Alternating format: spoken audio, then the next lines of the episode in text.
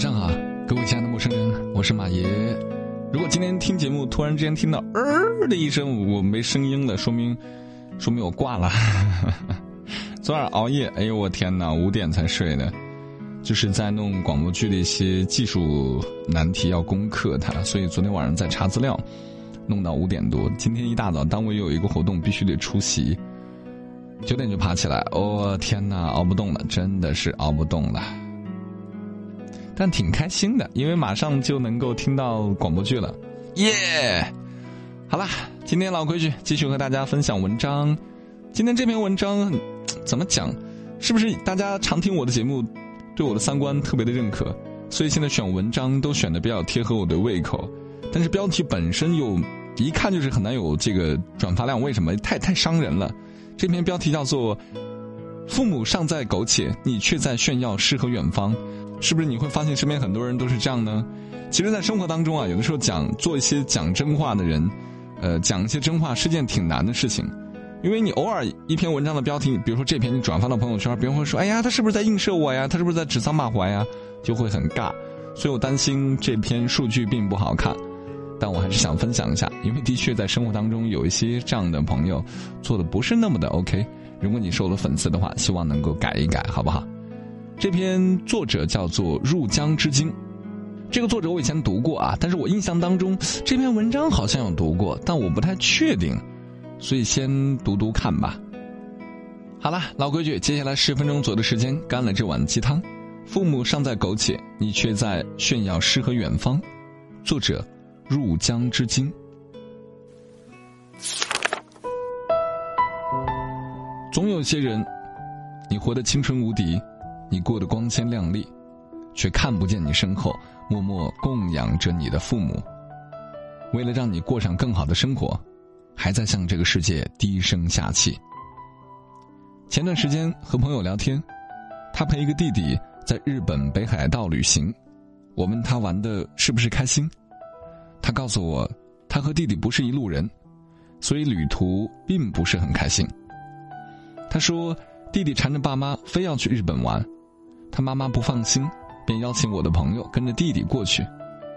他的弟弟家境不算富裕，刚上大学也没有能力自己赚钱，却有着挥金如土的本事。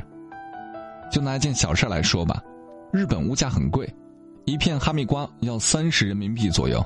我朋友问我说：“哎，你能够认同自己还不能挣钱，家里也不是很有钱，眼都不眨，只是因为口渴了不肯买水？”却一口气吃了三片哈密瓜的小孩吗？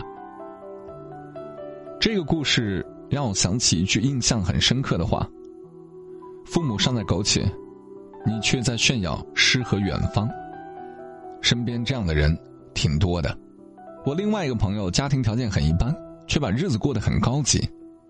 他嫌单位饭盒难吃，每天中午出去下馆子，下午还必定订一杯十几块钱的奶茶外送。和他一起出去逛街，他总会拉着我去吃人气很高、价格也很昂贵的餐厅。和他旅游，他对景区里各式物价虚高的食品和纪念品，向来都是潇洒的买买买，花钱如流水。臭豆腐不算好吃，他尝了一块吐出来，嫌弃的皱皱眉头扔了。我都不敢劝他花钱别太大手大脚，每次试图劝他，他都不服气的斜着眼。搬出他那两句名言，理直气壮的说：“女孩子要富养，出来玩就一定要开心，别在乎钱。”似乎我要是劝他适当的节制，倒显得我太抠门、太小气了。我本以为他必定家境殷实，直到有一次去他家里，他住在城郊的民房里，老旧潮湿，又窄又小，从一楼上到二楼，要从一个很陡峭的楼梯爬上去。他的奶奶穿着他高中时的校服外套，坐在家里捡菜。我问奶奶怎么不去打牌，老人家说，这两天输了几十块钱，今天不高兴去了。我借用他们家卫生间，奶奶不忘嘱咐我说，要用同里程的洗过拖把的水冲，别按按钮，水一冲哗啦啦的，浪费钱。正是这样节俭的家人。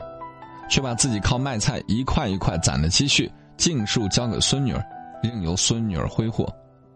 中午和他爸妈一起吃饭，他爸表态，不指望他赚钱养家，他赚的那点工资给自己吃穿就好了。后来那位朋友约我假期一起去旅游，向我提起冬天上下班很冷，他准备买车，家里人也同意给他买。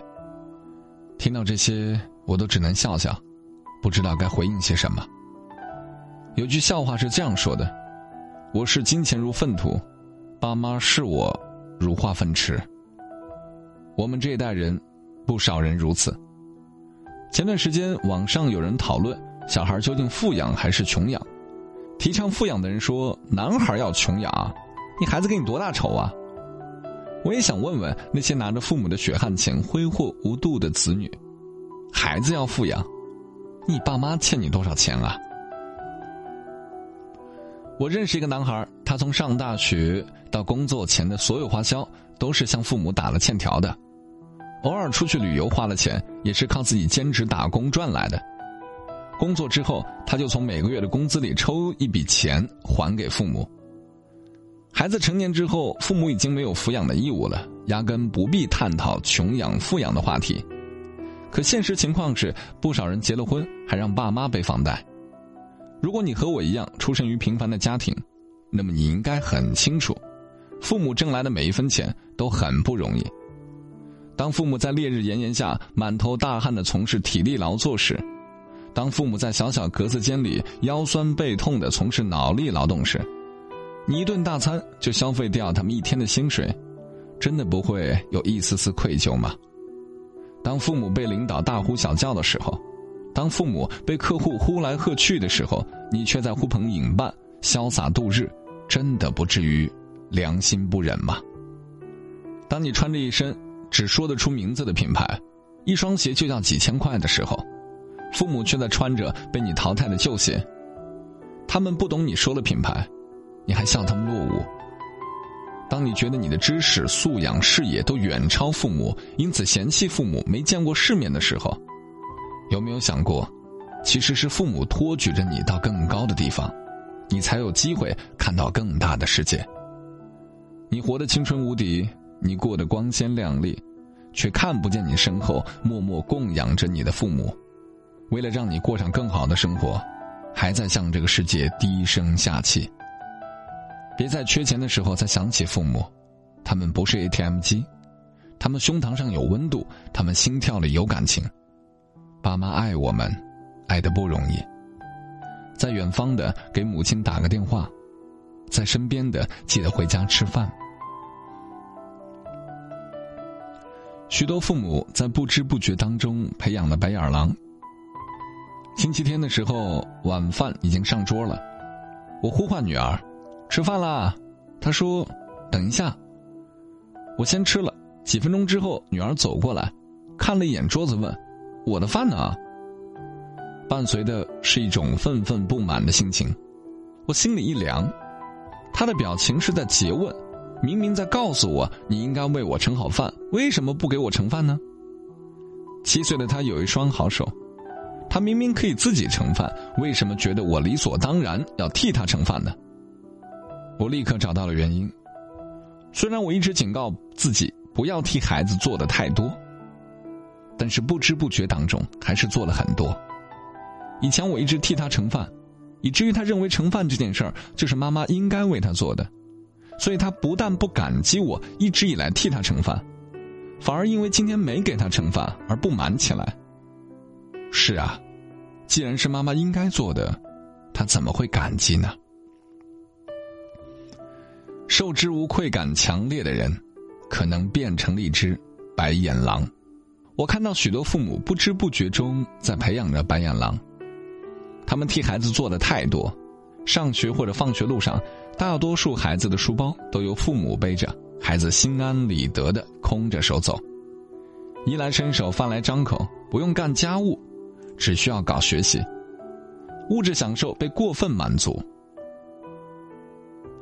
许多小学生有自己的手机和电脑，这些都是在助长孩子的受之无愧感。今天他认为你应该为他背书包、买手机，明天他就会认为你应该为他找工作、买房子、买车子。如果某天你给不了他想要的，他就会心生怨恨。教导孩子学会负责、懂得感恩是多么重要。一个懂得感恩的孩子，他会感激别人替他所做的，珍惜他得到的一切，觉得拥有眼前的一切既是快乐又是幸福。做父母的要谨记：如果你不想将孩子培养成白眼狼，那就千万不要替孩子做太多，不要助长孩子的受之无愧感，要去教导孩子懂得感恩。感谢各位花了十分钟左右的时间干了这碗鸡汤。这碗鸡汤感觉似曾相识，又感觉没读过，我也搞不懂了。毕竟读了，起码有一千多篇文章了吧？一不小心做了这么久，自己也挺感慨的哈。我没有什么要说的，这篇文章我都认同啊。你如果说真的像以往一样，非要去纠结什么，也能够接点东西。呃，至于说男孩富养穷养这个话题，已经说了无数次了，就不再赘述了。一句话，富养。指的是精神层面的富养，不是物质层面的富养。很多家长愚昧就愚昧在这儿，女孩要富养，什么都给她买。哎呦，物质是满足不了的，你琢磨琢磨，对不对？你担心说，那我给她给最好的东西，她长大之后就不会被那些臭流氓骗走了？不可能，你给她买个两万块钱的手机，那些臭流氓能够给她买三万块钱的手机，那还不是被骗走了？你明白吗？所以，富养的层面是指的精神层面的富养。而不是说在物质，物质适当的保证就行了。那有些家长恰恰相反，对孩子的物质太过于苛扣了，以至于弄得孩子自卑了啊！这种也有，所以量力而行吧。任何文章读完之后，吸纳总结，然后跟自己对照一下，哎，这事儿行，那就往那个方向去走；这事儿不行，为什么不行？去思考一下，就这么简单啊！还要说一点点，不懂感恩，我觉得是一个很糟糕的事情。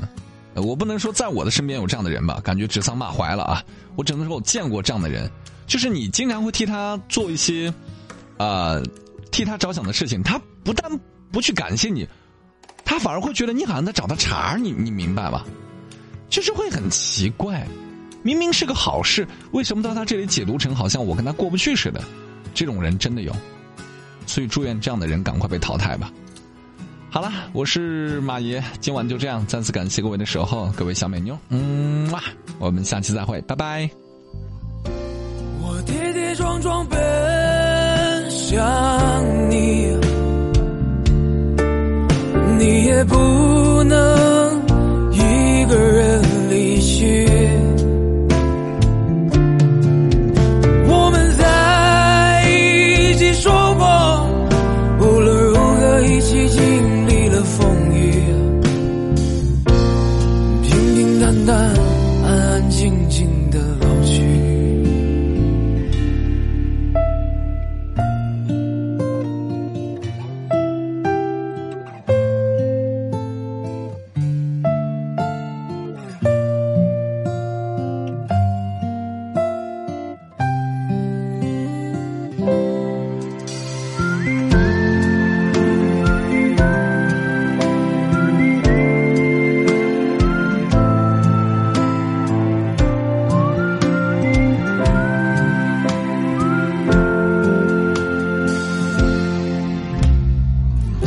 世界上有很多的东西，你生不带来，死不带去。你能带走的只有自己和自己的脾气。